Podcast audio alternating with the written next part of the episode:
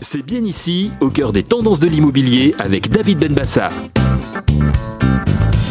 Les recherches de logements avec espace extérieur ont fait un boom depuis le premier confinement, faisant des balcons, terrasses ou autres jardins souvent le critère numéro un pour beaucoup de porteurs de projets immobiliers dans leur quête du bien idéal.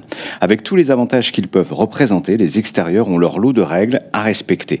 Voici quelques infos clés sur comment mieux vivre ou mieux vendre votre extérieur. Si les extérieurs ont su convaincre leurs recherchants immobiliers au point d'augmenter de 30% les recherches de biens avec extérieur sur Internet, les vendeurs de ces biens sont la présence d'un espace extérieur est un plus considérable pour vendre plus vite et à un bon prix. Leur présence fait en moyenne augmenter les prix du bien de quelques pourcents.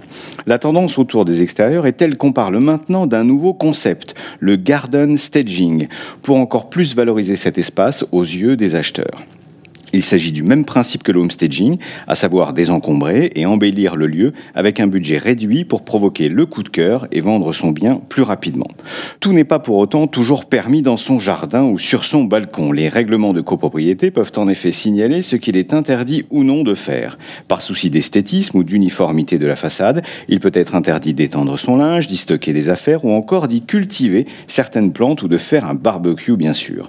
Pour les jardins en logement individuel, il faudra prendre soin de ne pas gêner les voisins avec un manque d'entretien de la pelouse ou des végétaux. Sachez que, légalement parlant, un arbre dépassant dans le jardin adjacent ou des jardinières disposées côté rue peuvent vous être reprochés.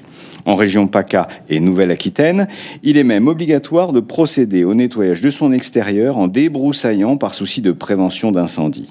Il faut également faire attention aux barbecues mal maîtrisés ou aux nuisances liées aux animaux qui seront peu appréciés aux alentours.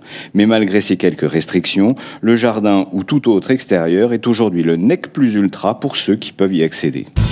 C'est bien ici, au cœur des tendances de l'immobilier, avec David Benbassa.